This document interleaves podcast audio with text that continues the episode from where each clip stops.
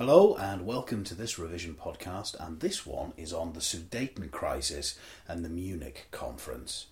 So, just to get the chronology in place, this is uh, 1938.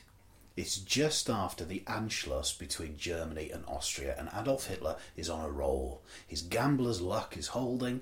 Everything he wants, he's getting. Britain and France aren't standing in his way, and Neville Chamberlain, the Prime Minister of Great Britain is following the policy of appeasement. I thoroughly recommend that before you listen to the rest of this podcast, you listen to the one that myself and my colleague did on appeasement.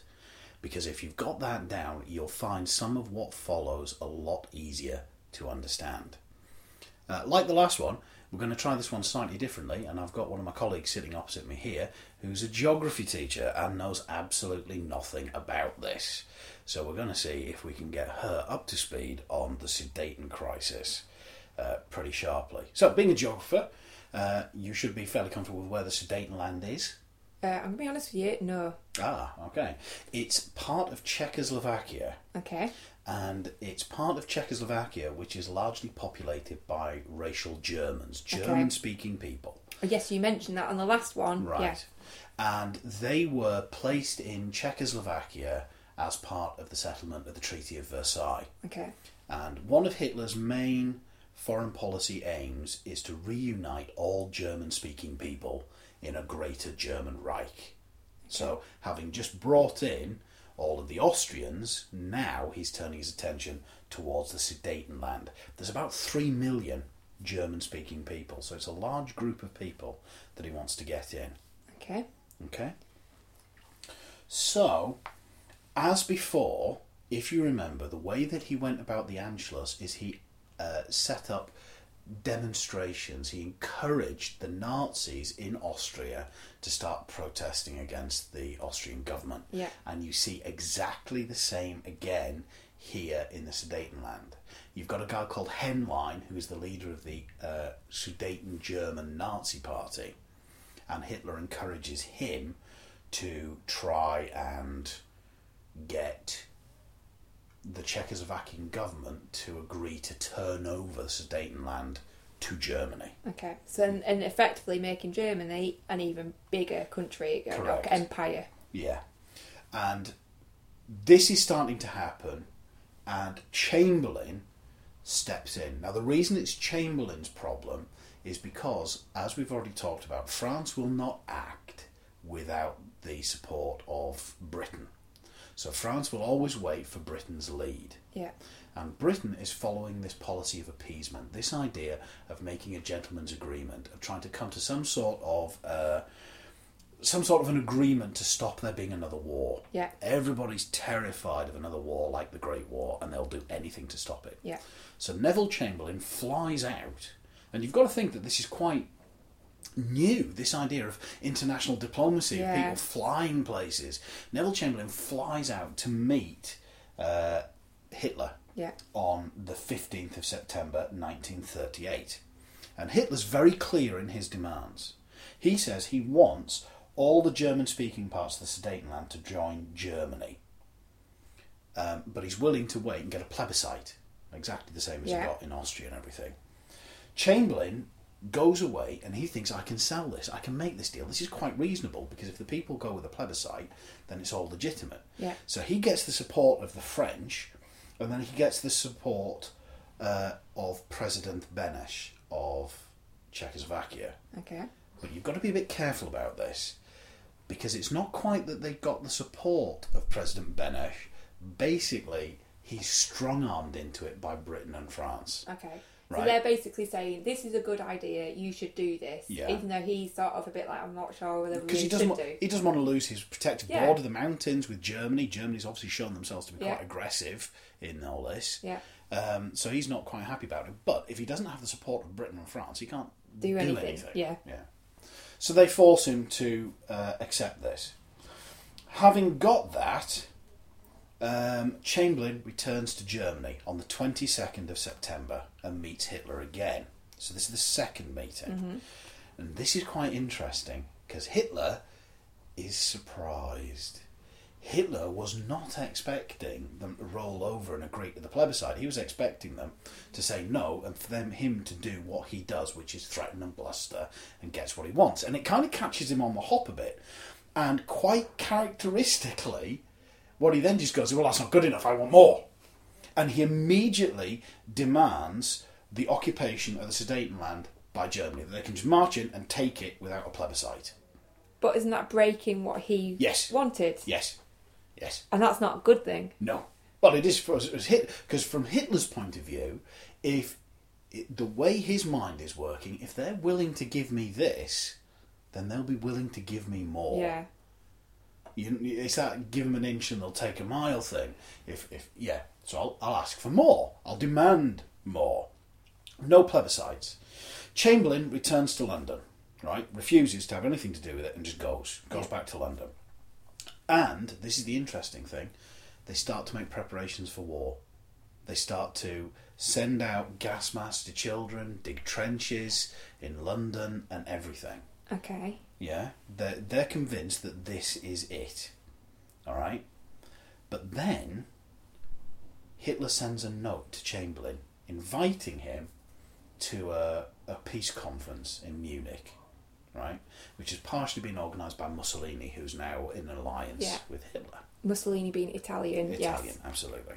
And Chamberlain sees this as a last chance to salvage peace. Yeah. So he goes to Munich. And so we end up with the Munich conference. Okay. So the key thing before we get to the Munich conference is that Chamberlain goes to see Hitler. Hitler makes his demands. Chamberlain goes away, arranges everybody to agree to those demands, goes back to see Hitler. Hitler demands more, and Yeah. Chamberlain walks away. Okay. Okay? And now we're at the Munich conference, and this is the last gasp. This is the chance for Europe to avoid war, and that's how everybody sees it. Yeah. It's worth remembering that Hitler doesn't necessarily want war. That's something you've always got to keep in your mind. He does want a war, but only against Russia. Yeah. He's not particularly interested. In I always thought that Hitler want, was kind of up for the idea of war, that he just wanted to take over, and if that meant having war, No, that's fine. I, no. I didn't know that. Hitler's Hitler's main his conception of the world was that Germany would run Europe, would take over Eastern Europe and take out Russia and build an empire over there, would therefore be so powerful that it would dominate France and Spain and Italy without the needing to conquer them, and that Britain would run the rest of the world through the empire. Hitler's got no interest in the rest of the world. Yeah. He he just wants to build his German, German Reich. Empire, yeah. Yeah. So the four powers meet in Munich, and this is the interesting thing. You've got Chamberlain representing Britain. Yeah. You've got Hitler, obviously, representing France. You've got uh, Hitler's representing France. Sorry, Hitler's Germany. representing Germany. Yeah. You've got Daladier representing France. Yeah. And you've got Mussolini representing Italy. Yeah. Who's missing? The Czechs. The Czechs aren't invited. Why aren't they invited? because according to the great powers in Europe, it's nothing to do with them. This is now about avoiding a war in Europe. Okay, so it's gone from um, taking over part of a country to. No, no, it's still about what happens to Czechoslovakia, but they're not invited. That's really unfair, isn't it? Isn't it just? The other group that isn't invited, So I'm just realising. So the leader in Czechoslovakia, he's already kind of annoyed because he's been forced Yes. into a situation that he might not 100% agree with. yes, And now the discussions about his country, yes, he's not invited to. Correct. You'd be so annoyed about that. But what can he do about Yeah. it? He's a small country. There's only one country that actually promises to help Czechoslovakia, and that's Russia. And Germany and Russia don't get on with Exactly. each other, and everyone else is a bit who a Because so-so they're Soviet Russia. and communist and all the rest Yeah. of it. So guess who else isn't invited to the conference? The Russians. Correct, yes. Yeah, so the Czechs aren't invited and the Russians aren't invited. And on the 30th of September, there's an agreement reached in Munich. And the agreement is this the Sudetenland will become German. Britain and France will guarantee the, uh, the independence of the rest of Czechoslovakia. And that's it. Now, if you look back to the meeting of the 22nd of September, that's what Hitler demanded. He wanted the Sudetenland. and he's got it, and they've just given it to him. And so that's where appeasement leads them. They've avoided the war, Yeah. but they've sold the Czechs down the river. Poor Czechoslovakia. Poor Czechoslovakia. Then, uh, obviously, the Czechoslovakians basically get taken into a room by Chamberlain and Daladier and told, right, this is what it is. Sorry, yeah, we're going to just uh, pass on the, the news. You've uh, lost your country. Yeah, that's it. The Sudetenland, three million Germans, bang, gone. That is your defensible border You'd be gutted, against. Yes, well, not only that, they're also terrified. That's the Yeah. defensible border gone. The German army's now sitting there. Um, so the Czechs are forced to accept it.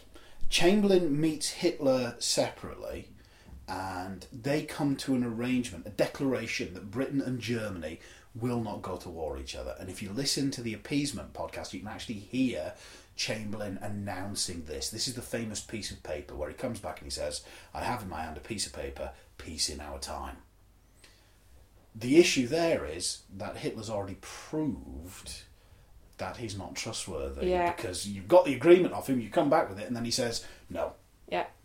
So Chamberlain believing that is, I think, Chamberlain wanting to believe it. I know this goes off um, the, the, off what we're topic a little bit, but is that one of the reasons why he ended up uh, not continuing to be prime minister into Yeah. the war? The the failure of the policy of appeasement is a major contributing factor Yeah. to Chamberlain being undermined.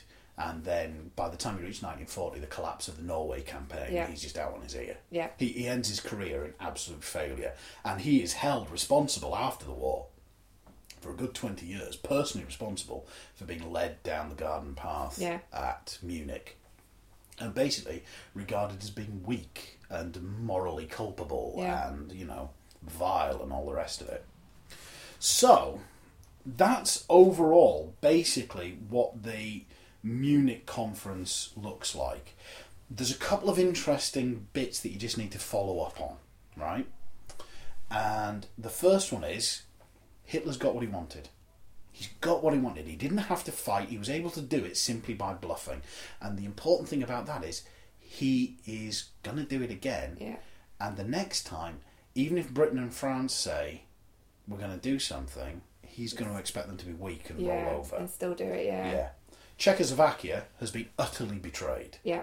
Britain and France have now lost any claimed moral supremacy here because they've they've yeah they've treated them awfully, Yeah. very very badly. On the flip side, though, Chamberlain can say he's avoided a war.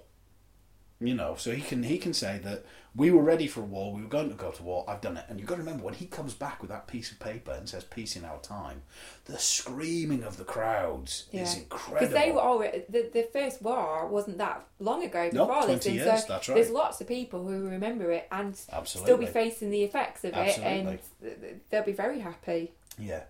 Um, another thing, there's, there's on the political front, the USSR is very, very worried by this because they can see Germany coming east, coming towards them, and they can see the British and French just letting them. Yeah, And this is very much in what they would regard as their sphere of influence, the bit of the, the bit of the world that affects them, and they weren't invited or consulted, and that increases Russian paranoia Yeah. hugely. makes them wonder what were they talking about in the meetings? yeah. What's Hitler now planning? Exactly. Yeah. And what are the others planning? And are they Yeah. using Hitler as a. Yeah. And that's going to pay off further down the line in the next year.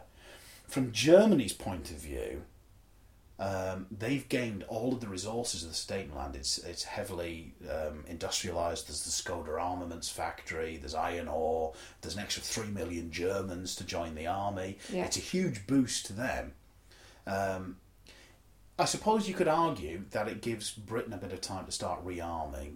After this, it, it starts to become obvious to everybody that there's going to be a conflict. Yeah, The last thing to say is simply that it takes away Czechoslovakia's defensible border. I know I've said that three or four times, but you can't overemphasize this because now Czechoslovakia is absolutely wide open yeah. to anybody that attempts to attack them from the east.